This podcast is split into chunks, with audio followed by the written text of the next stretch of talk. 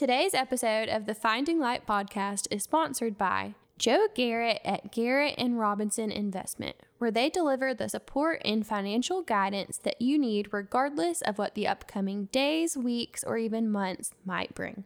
And Doctor Donna Thomas-Moses, who specializes in periodontics, temporomandibular complex, T M J, and dental implants. At her practice, she strives to make you feel comfortable and relaxed throughout your evaluation and treatment. Visit Sarah Claudia dot com for more information about our wonderful sponsors. Hey everybody, and welcome to the Finding Light podcast, where we talk about finding light and happiness despite the dark circumstances we may be facing. I'm your host, speaker and author, Sarah Claudia Tillman, here with my wonderful co-host and colleague and confidant, Erica Rivers. Hello. We're going to start off like we always do, talking about the best things that happened to us this week. And mine was kind of fun. I got to hang out with my dad, and we had pizza and a Disney Plus night. Mm-hmm. That's so fun. Disney's kind of our thing in my family, so me and my dad love to watch some Disney Plus. Watched a documentary about Walt Disney, so Aww, it was a fun. Good evening. Really cool. Well, mine was that I got to be on the radio with you. Yes. So thank you for having me on. It was super fun. We got to talk about what we do together and mm-hmm. just give some tips and tricks about how to hang out with your blind friend. Yeah, so you did very good. Thank you. Thank you. So our Bible verse today comes from our guest. It can be found in Second Corinthians five seven. Does that sound familiar? Yes. I love it. Yes. So it says, "For we walk by faith, not by sight." And that's really familiar to both of us. Mm-hmm. Yeah. You want to explain on that? I love that verse. It just means, I mean, it means a lot to me, you know, obviously, because I'm blind. I do everything by faith. But mm-hmm. I think to most people, it just means leaning on God, you know, not leaning on this world and what you see around you, all the distract- distractions and, you know, everything the world tells us, and really focusing on your faith and, and how God can lead you. Mm-hmm. That's good. Um, well, I'm excited mm-hmm. for today's guest. She is my neighbor, and she's a friend of mine, Ivy Rollins. And Ivy is a woman who, she wears many hats. She has many roles. She's a mom. She's a wife. She's a small business owner. But today she's going to be sharing about her role as co-facilitator of the Carroll County Survivors of Suicide Loss Support Group. I hope I got all the words in there, because that is a long title. But she's going to be sharing about that, and also she's going to be sharing about her own personal um, experience with suicide. So thank you, Ivy, for being with us. Thank you so much for having me. Well, why don't you go ahead and introduce yourself to our listeners? Tell a little bit about you and where you're from and what you do. So my name is Ivy Rollins. I uh, am a Carrollton High School and University of West Georgia graduate from here in Carrollton. I worked at Carrollton Police Department as an officer for uh, about eight years, and that was most of my early adulthood career. And then I was blessed to be able to stay at home um, with my three daughters. I'm a small business owner. Uh, we are also a foster family in Carroll County, so we've had quite a few fosters and respite, um, provided respite for children in our community. Uh, but the reason that I'm here today is that I lost my father, uh, Mike Perdue, to suicide in two thousand three um, when I was twenty and my dad was uh, forty-eight at the time. Hmm. We're going to get more into that, that story later, and I know it's a story that is probably very hard to share, but I think a lot of people are going to benefit from it today. Oh, yeah. Well, can you tell us, well, our listeners, a little bit about the Carroll County Survivors of Suicide Loss Support Group? And there's an abbreviation for that, isn't it? Because that's a long name. There has to be. Yeah. Yeah. So we, we refer to it as S O S, which is Survivors uh, of Suicide. Okay. Um, and that's kind of what we call the group, uh, but it is a suicide loss support group. And so it's a confidential peer support group um, for anyone that has lost someone that they love to suicide. Uh, it is sponsored and promoted by the Carroll Mental Health Advocacy Center and their amazing director, Jody Goodman. Uh, so we just kind of saw that there was a need there several years ago. Um, and Jody Goodman, the, the director, approached me and asked me if I was willing to facilitate the meetings, um, along with another friend of ours, uh, Angela Daly, who had also lost her nephew to suicide. Wow. And so that's kind of how the group um, became to be. Those two women that you just named mm-hmm. are the best yeah. women. Yeah, they are. Well, can you tell us a little bit about what you do and your role as the co-facilitator? Sure. So, like I said, Angela and I both um, lost someone that we love very much to suicide. So um, we decided to start this group. But as, as facilitators, we uh, help promote it. We answer questions. We get emails, take phone calls from people that are, you know, have any kind of questions about what the group is or what it does. Um, we open up the building, make sure everything's ready, along with another employee of the Mental Health um, Advocacy Center. They are also there each week that we are there. And we guide um, discussions. So that's uh, the gist of what we do. And then Angela also, she's the owner of West Georgia Woman Magazine, and she does a suicide awareness issue every September. So um, we kind of help to promote that also. But as facilitators, that's our that's our main role. Wow, and we're we're going to get more kind of into the how a meeting runs and, and what to expect from it later, but I want to kind of pause right there because I know before you were a facilitator of a meeting, you were a member yourself of a different group after your dad committed suicide, and you kind of mentioned that at the beginning. So share with us a little bit more about that, kind of about your dad and, and who he was and that whole experience. So I um, ended up uh, going, I was a member of another Survivors of Suicide Loss Support Group in Noonan, and I'll kind of touch on that in a minute um, and why, you know, that was not the most convenient. But so I started out um, with what I would consider a great childhood. Um, I was very close to my dad. I was certainly a daddy's girl. And then about the age of sixteen, when I was sixteen, my dad started um, drinking pretty heavily and abusing narcotics. Um, he was um, very sick, and, you know, you could tell that, that he was um, suffering from some type of mental illness, and come to find out that it most likely was depression. Even though he was never diagnosed, he kind of took what we call the white knuckle approach and um, would not seek therapy, um, just kind of held on tight and tried to handle it on his own. Um, and he would say things, you know, to my mom, like, something's wrong with me, but I don't know what it is. And so I think the uh, the stigma around mental illness, certainly twenty years ago, almost twenty years ago, was way worse than it is now. And uh, just being a man and head of the household, you know, that all those things affected his lack of treatment and his lack of his unwillingness to get the help that he needed.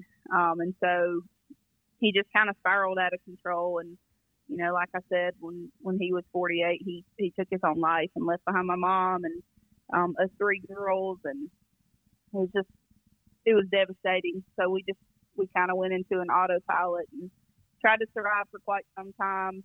Um, you know, there's a lot of isolation and shame that comes with that. I can remember lying to people when they would ask me what happened, you know, shocked, like, oh my gosh, what happened? And I would say, he had a heart attack, because I was just so ashamed, and I didn't want them to be uncomfortable. I didn't want to be uncomfortable. And uh, just a really dark, hard time in our life. And, um, you know, I just kind of began to lean on the Lord. I was very angry at him for a long time, at my dad and the Lord. And um, at that time, I had not been saved. And, uh, I really just started to kind of lean into God and say, okay, I, I can't, I can't do this. You know, I, I, I'm not strong without you. And uh, a couple years later, my mom had been going to these S O S meetings and said, go with me. I'm like, no, no, you know, I'm, I'm too strong for that. I don't want to share this. I don't want to talk. And so finally one day it was like, you know, God kind of said, hey, I, I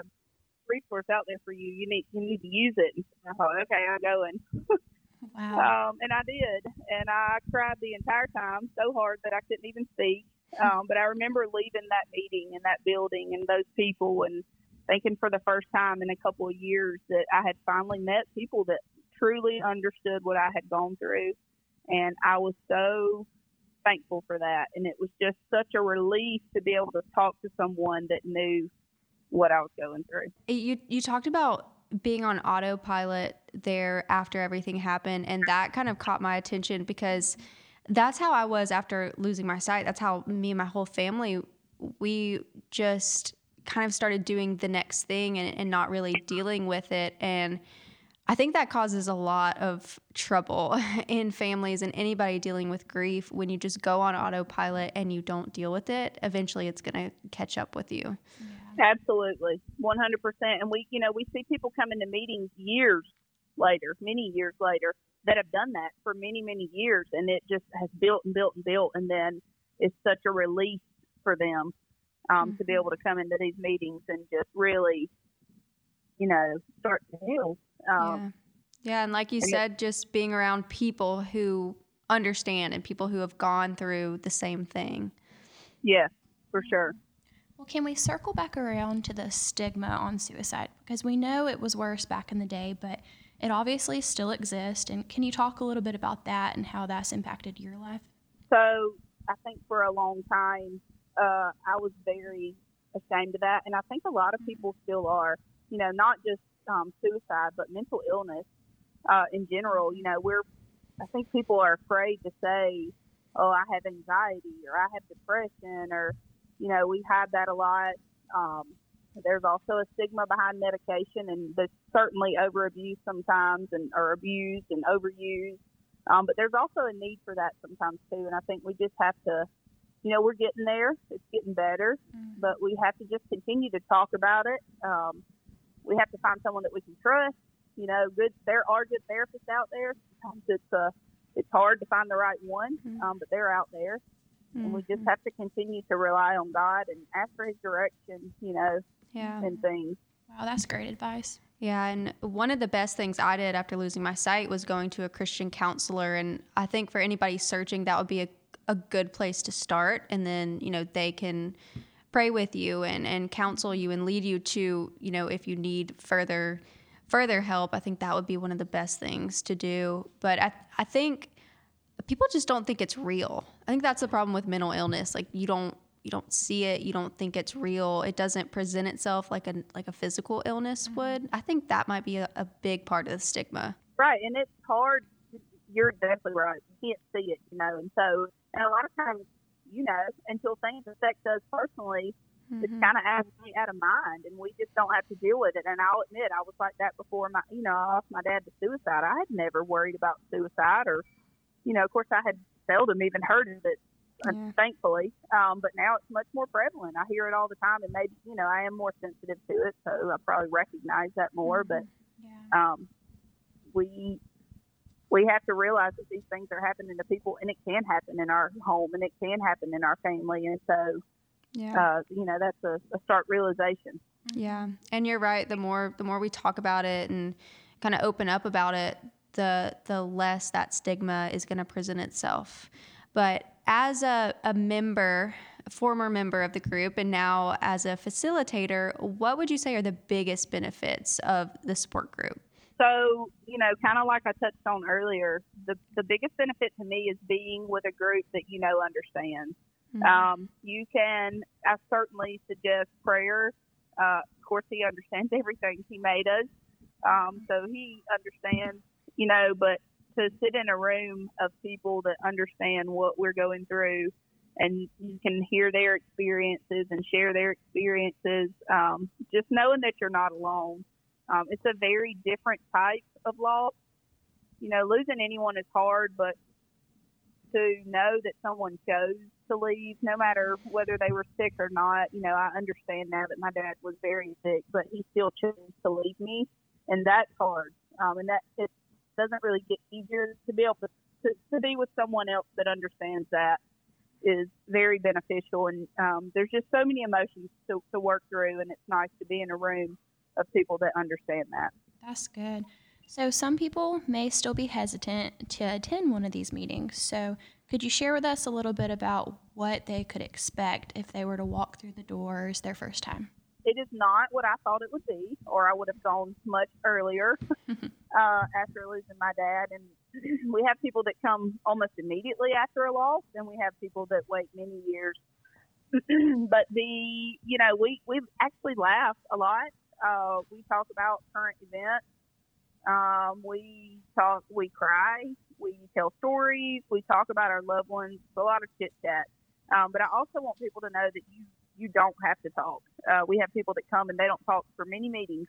Um, they're not comfortable with that, and that's totally fine. And sometimes listening is the best medicine. Mm-hmm. Uh, we sit around, we have a little coffee. Um, you know, we just kind of fellowship um, and just meet people that are going through the same things that we are. And the uh, meetings are one hundred percent confidential. And so anything we talk about in there is, um, it stays in that room.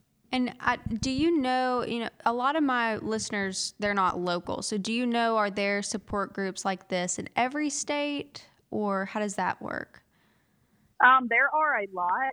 Uh, you can go to, um, there's several, I know in in Georgia, the, um, oh gosh, it's the uh, Atlanta Suicide Prevention. If you You can pretty much Google mm-hmm. survivors of suicide, and there will be several um, websites that come up. There's several organizations, and uh, we are listed there, our county, and then they also list other counties. So, you know, if you're in a different county and something might be more convenient for you in a different county or state, then you can certainly Google those and find those a lot of times.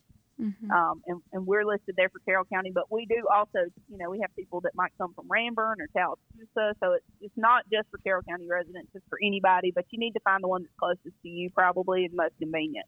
Yeah. And, and but the resources are there and it's out there. Yeah, just have to kind of reach reach out and, and search it out. But what would you say kind of in this day and age with, with COVID and everything that's going on, if somebody can't get out of the house and can't attend a meeting, what would be some guidance on just how to deal with that loss if they're stuck and they're by themselves? So we do, um, there are some, some great resources out there. Um, way for hope dot com is a great resource. So that's W A Y for hope, way for hope dot com. And then the Alliance of Hope, um, which is alliance of hope dot org.